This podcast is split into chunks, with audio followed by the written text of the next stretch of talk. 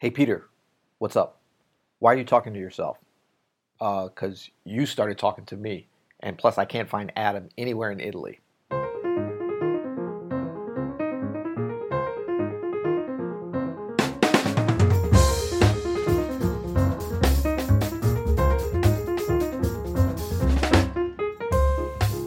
I'm Peter Martin, and you're listening to the You'll Hear It podcast, daily jazz advice coming at you. Coming at you on location today in Taranto, Italy. Uh, this is a solo edition. I believe Adam did uh, one or two of these solo editions uh, way back early on on the podcast, but I think this is the first time I'm doing one, so excited to be here. Thank you guys for joining. Um, today, what are we talking about? Well, we're talking with ourselves, so this is going to be fun, um, but I'm going to give you seven ways to keep your playing in shape on the road. So obviously, I'm in the middle of a tour right now. That's why I'm here uh, down in southern Italy in the in the boot and heel. I guess I'm kind of in the top of the high heel. You know, at the bottom, there's kind of a boot situation happening uh, in Italy. So I'm down there kind of in the crux. Um, Taranto, it's a beautiful city here right on the coast of, I had to look this up, it's actually the Ionian Sea.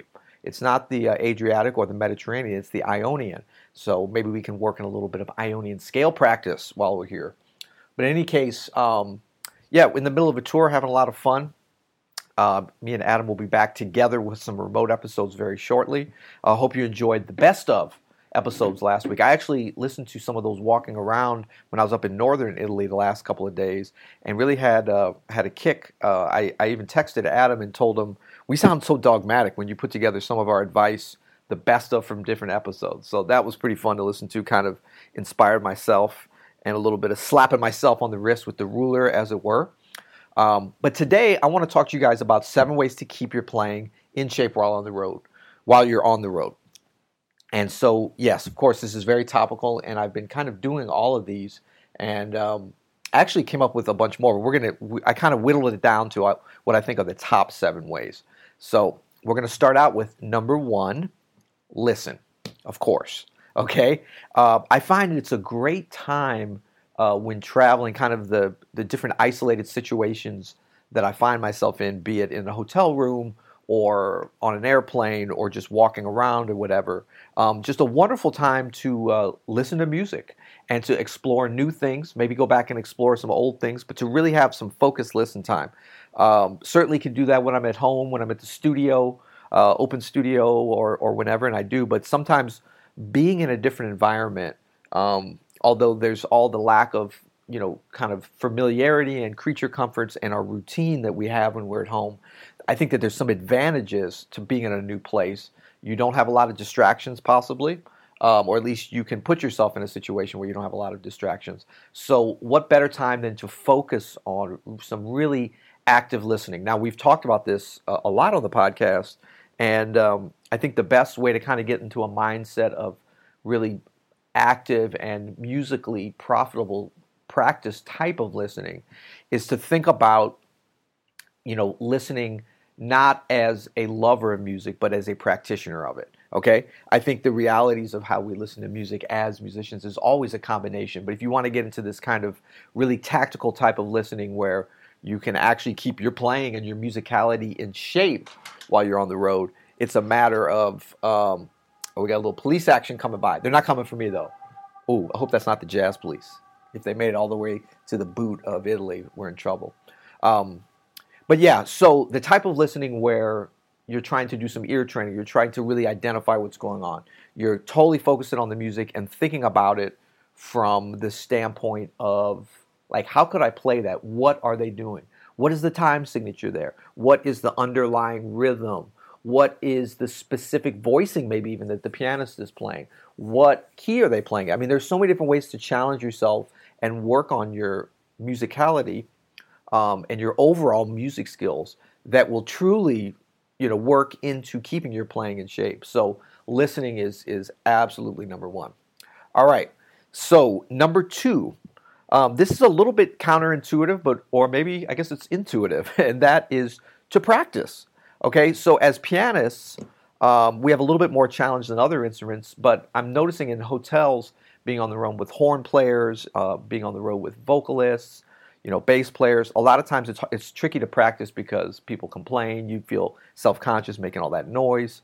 Um, but as a pianist, some things that I've done on the road and actually even been able to pull off on this tour is finding a piano in the hotel. A lot of times they'll have them in like ballrooms or meeting rooms. If you're nice to the folks and ask them, um, you'd be surprised at how many pianos you could find. I've, that's already happened on this tour for me. And a lot of times, you know, with talking to the right person, you can get a couple of hours isolated in a room where you can just practice, you know, um, right there in the hotel. So that's the first place I would say to look. Next, piano stores. Um, I haven't done that this tour, but I've done that before. A lot of uh, piano stores, especially like the Steinway dealers and stuff, will have places that are that you can try out pianos. So, you know, once you get in there, you got to be kind of honest with them and tell them you may not be in the market for buying a piano that day, but who knows? Maybe you find some. But it's a way to get in there and, and, and get at a keyboard. Um, also, of course, the venue, if you have an opportunity to play there. Um, sometimes there's other places even in the stage. And the last one, as far as to try to find practice, and I've had a lot of success over the years with this, are churches. Um, and I don't know if I've ever done it in a synagogue or a mosque, but I would I would think it'd be any place of worship. A lot of times they have pianos there, and if you ask somebody, could I come in and play some music, practice, a lot of times they, they love to have their instruments played. So uh, that's something to think about. So that's number two, practice. Now, on to number three of our seven ways to keep your playing in shape on the road. Wow, this is so easy without having to t- toss it back and back and forth with Adam. I'm kind of liking this. Um, okay, number three. Uh, this is go and see other genres of art.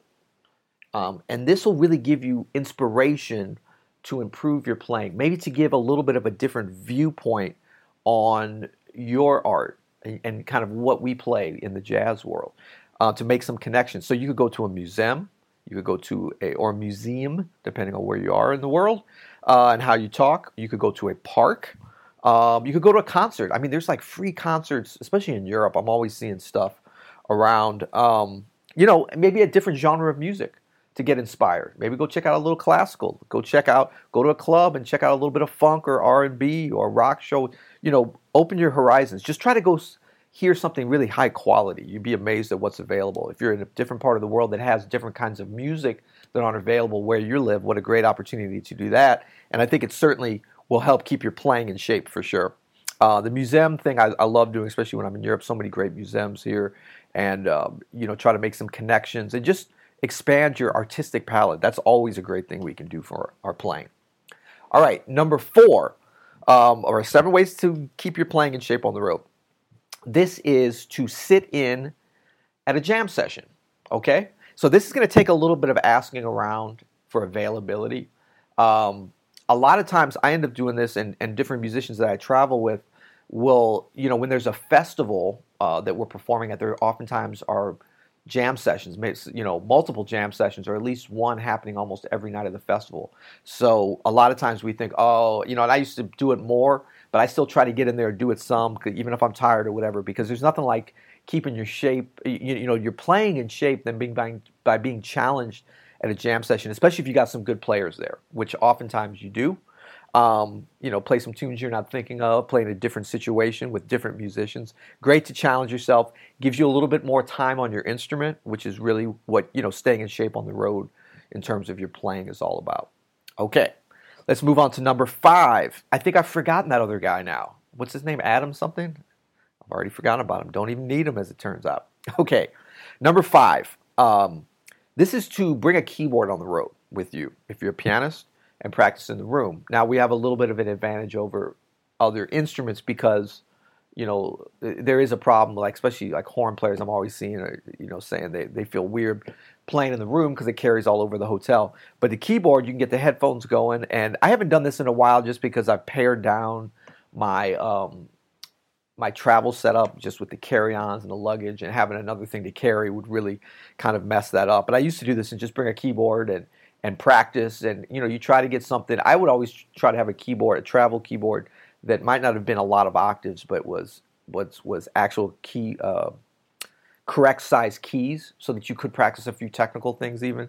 But you can certainly, um, you know, work things out, do some transcribing. There's so many different things that you can do when you do have a keyboard available to you. So um, they even have these rollout keyboards. I had that for a while. I think I left it in a hotel room. I should get another one of those. But it's basically like a U S B rollout keyboard that packs really small. It does not feel like, like a great keyboard, but you can do a little bit of playing on it. So I would recommend that. Uh, and that leads us right into number six, which is to compose music. Uh, when you're on the road, to really think about uh, composition. And maybe it's something that when you're at home, you know, in your normal routine, you just never have time to do, or you want to do more of. You know, it's kind of like reading more. Sometimes when you get out of town, uh, taking a trip, you know, you bring a book along, you can be a little more focused to hit that. I think composition is the same way. And you can do this anywhere. You know, you don't have to have a piano. You don't have to have a guitar.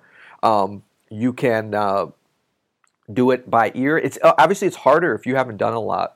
To, to, to be able to compose away from your instrument, um, but it's it's basically it's definitely possible, and in fact, a lot of times for me, it's a preferable a preferable way to compose, at least the early stages of working through a composition. And actually, um, Adam and I have talked about this, I think on the podcast, but definitely we've talked about it with each other. He really likes that to, do, to you know at selected times of the composition pro- process to. Uh, compose away from the piano, away from everything, maybe go outside somewhere. And so all it takes is, you know, some notation paper, or you can even just bring your phone along and, you know, sing something or make some notes that way, you know, with the audio recording. Um, but I, I, I find traveling is a great time to work on composition, and that ultimately is a big part of our musicianship, again, that's going to contribute to keeping our playing uh, together. All right, we've made it all the way to number seven of our seven ways to keep your playing in shape on the road. Oh, and I just thought of a bonus, so that's good. Please stick around for that, because we're going to throw that. That'll actually be number eight. But number seven is to work on ear training. Now, this is another good one that you can do. In fact, you should do away from your instrument. Um, there's some really good apps available, and in fact, we're going to be getting into those really soon. Adam and I have started evaluating some apps because we got so many questions about this. And, you know, when I was doing a lot of my ear training work early on, obviously there was no apps to help you do this. You had to find someone that was going to do it. Um, and because you really need some feed, not necessarily feed, well, yeah, feedback you need, but you need somebody to test you on this as you're working on your ear training. I talked about earlier listening um, to recordings. You can do a lot of great ear training if you're doing very, very um, adhering to that, to, to some very intentional um, active listening. But you can also, with some of these apps, um, really work on your ear training. So that starts from the basic thing of listening to intervals, listening to chord types, listening to upper extensions of chords, listening to different kind of scales, being able to identify those, being able to sing them, working on that kind of the, the actual vocalizing of your ear training. So that's a great thing to work on because, you know, you're away from your instrument, and, and it's going to contribute in an outsized way, I would say, to your playing um, as that that more advanced ear training starts to seep into your musical consciousness. Um, it'll really benefit your playing. So another thing, kind of like composition, that can fall through the cracks sometimes when we're in our normal routine. So maybe when you're on the road, take the opportunity to um, to attend to some of that. So there you go. That's the seven ways to keep your playing in shape on the road. I got one more bonus for you in a minute, but I just wanted to say thank you guys for listening to my first ever Uh, solo episode of the You'll Hear It podcast. I'm kind of excited about this. I got to say it went pretty well. I'm, I'm missing Adam a little bit. I'm not going to lie. You know, we have the nice rapport, a lot of fun there in the studio. Um, but um, hopefully this worked well for you guys. Hopefully I provided a little bit of value for you guys uh, in your day-to-day things. And hope everybody's well. I'm doing good. I'm having fun on this tour. Um, And um, really thinking about the, the, the community and everything. Just want to say we are sponsored by Open Studio, as you guys know. And we actually have something very exciting that just happened in the last few days. Since I've been gone, um, I am kind of involved in it.